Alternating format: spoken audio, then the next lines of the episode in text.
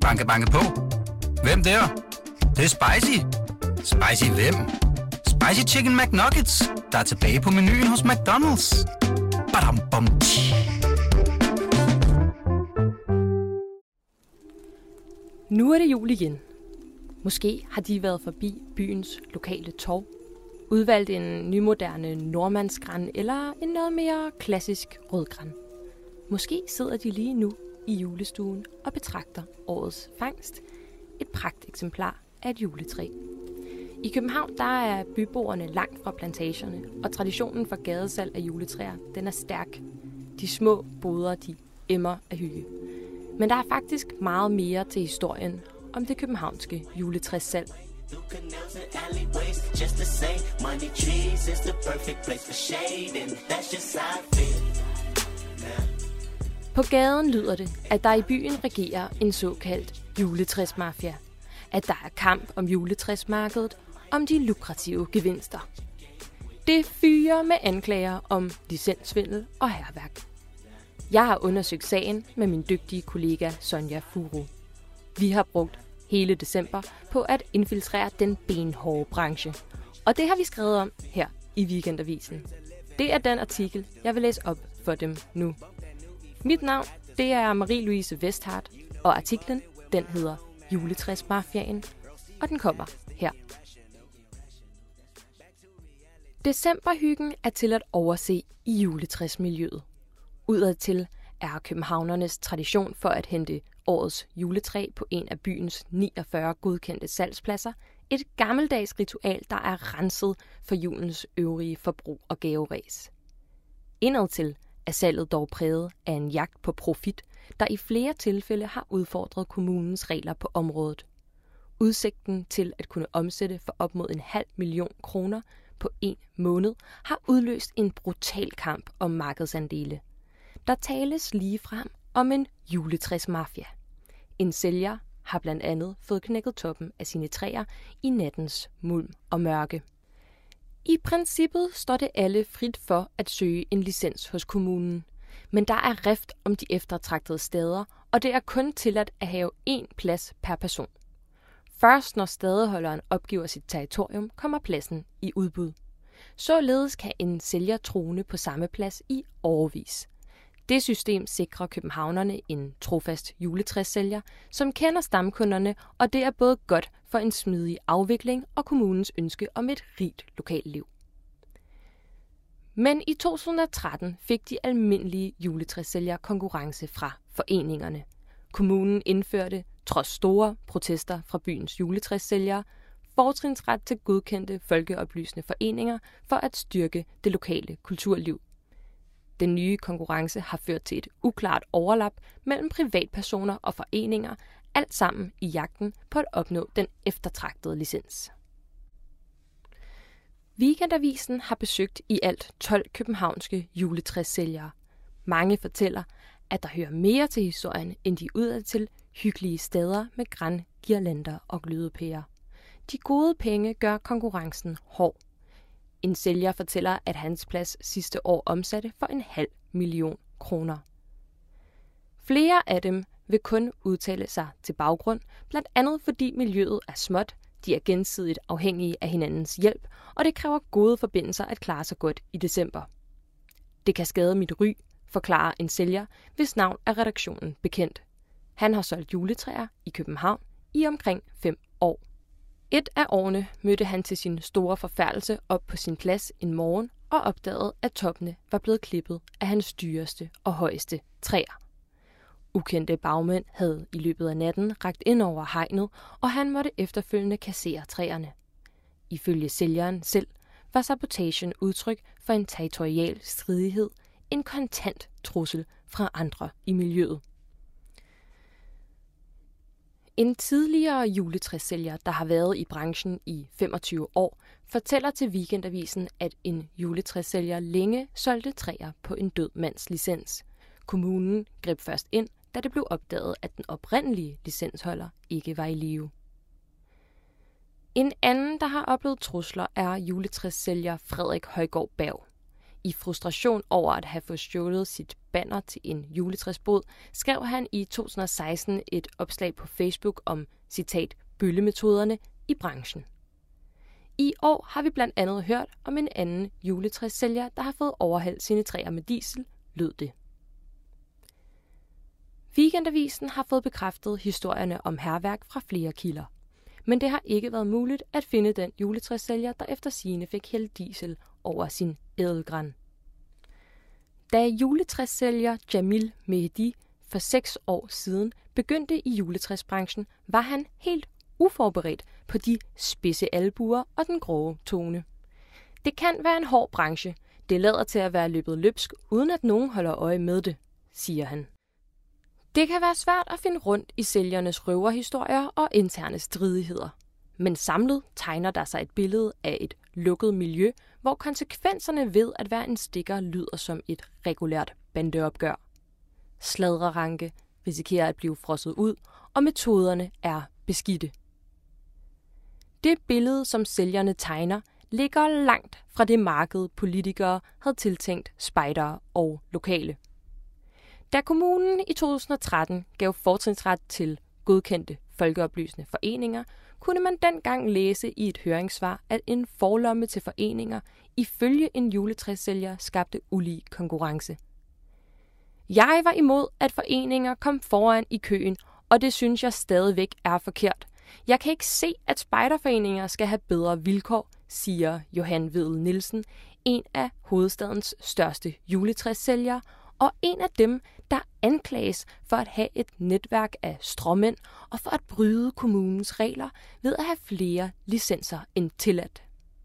I nogle miljøer går han under navnet juletræskongen. Det går trods regelændringen i 2013 strygende for Johan Ved Nielsen. Rundt om i byen arbejder mange af sælgerne for ham ved Hans Knudsens plads på Østerbro, i den anden ende af byen ved Lygten og på Dronning Louises bro ved Søerne. Ifølge kommunens retningslinjer må man kun have én kommunal stadeplads per sælger. Det lyder sådan her. Tilladelsen er personlig. Stadepladsen og eller tilladelsen kan ikke overdrages til andre ved salg, leje, bortforpakning eller lignende. Citat slut. På kommunens liste over licenser står hverken Lygten eller Dronning Louises Bro listet under Johan Vedel Nielsen. De tilhører to små foreninger, som juletræssælgeren forklarer, at han, citat, samarbejder med.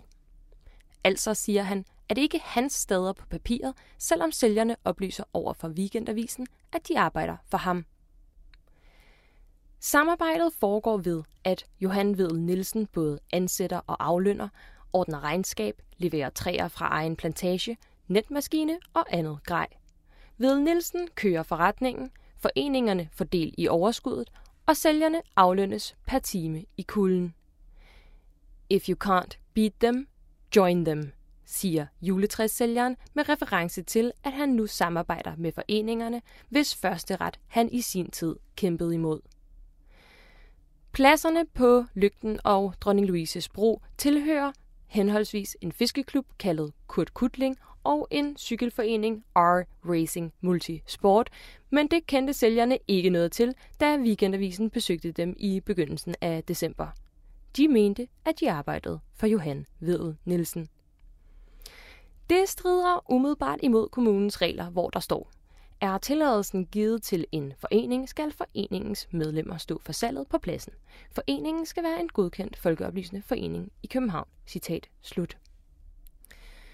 Cykelforeningens sælger på Dronning Louises Bro mente godt nok, at pengene gik til et velgørende formål, men kunne ikke lige huske hvilket. Ringer man til Cykelforeningen og Fiskeklubbens formand, oplyser de, at de følger reglerne. Deres juletræssælgere står på medlemslisterne. Den ene formand mindes dog ikke sælgerens efternavn. Den anden kan ikke huske sælgerens nationalitet og oplyser, at vedkommende blev meldt ind i november, en måned inden juletræssalget. Sælgeren har endnu ikke deltaget i nogen foreningsarrangementer. Formændene har aldrig selv solgt juletræer på vegne af foreningerne, og kan i øvrigt heller ikke nævne et andet medlem, som har stået for juletræssalg de andre år. Selv erkender Johan Vedel Nielsen, at han ikke personligt er at finde ved det juletræssalg på Hans Knudsens plads på Ydre Østerbro, som han ellers oplyste i sin ansøgning til kommunen. Jeg står ikke ved mit eget stade. Det erkender jeg gerne, så skal jeg ikke være mere heldig, siger han. Ifølge Københavns Kommunes retningslinjer for juletræssteder er licensen til at sælge ellers betinget af, at ansøgerne selv står for salget. Det sker netop for at sikre, at det lokale juletræssalg er forankret i bydelen og ikke udvikler sig til en kommersiel stordriftsforretning. Tilladelsen er personlig, og du skal selv stå for hovedparten af salget på pladsen, står der i reglerne. Ifølge professor i jura ved Aalborg Universitet, Sten Bønsing, ligner det et klart brud på kommunens regler. Han siger, det er omgåelse af retningslinjerne og en indikation på strømmandsforretning.